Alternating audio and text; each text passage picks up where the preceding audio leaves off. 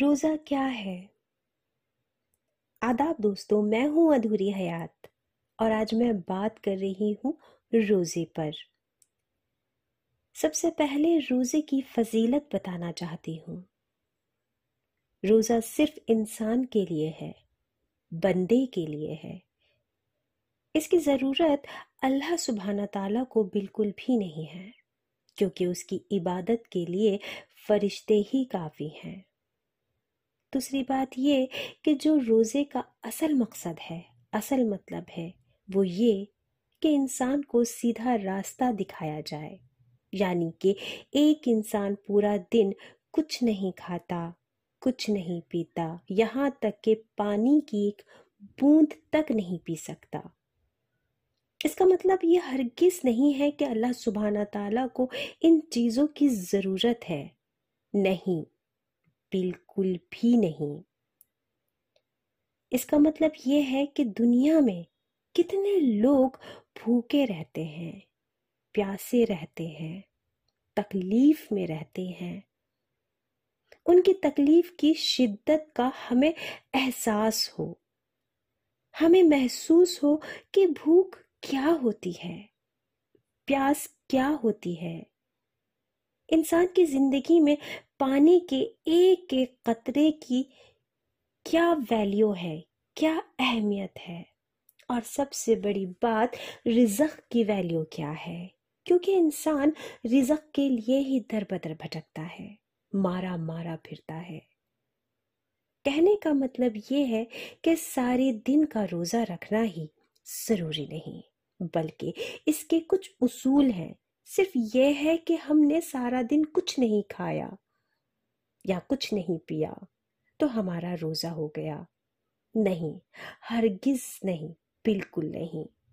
रोज़े के उसूल ये है कि सबसे पहले अपनी नफ्स पर काबू पाना, अपनी ख्वाहिशों को कंट्रोल करना और रोज़े की हालत में गलत कदम नहीं उठाना। यानी सिर्फ़ पेट की गज़ा का रोज़ा नहीं होता, आँखों का रोज़ा होता है। आँखों का रोज़ा, इससे मुराद ये है कि गलत चीज़ें नहीं देखना। हमारे हाथों का रोज़ा होता है। हाथों के रोज़े से मतलब ये है कि गलत काम नहीं करना, चोरी चकारी नहीं करना, जुआ नहीं खेलना, हर बुरे काम से बचना। पैरों का रोज़ा होता है ताकि कोई गलत जगह ना जा सके, लड़ाई झगड़ों से महफूज रहना। कानों का रोजा होता है। किसी की बुराई नहीं सुनना। ज़ुबान का रोजा होता है। ज़ुबान का रोजा मतलब किसी को गाली नहीं देना, किसी के लिए बुरा नहीं बोलना, किसी की बुराई नहीं करना। और सबसे अहम चीज़ दिल का रोजा होता है। किसी के लिए छल, कपट दिल में नहीं रखना। दिमाग का रोजा होता है। किसी के लिए साजिशें नहीं रचना।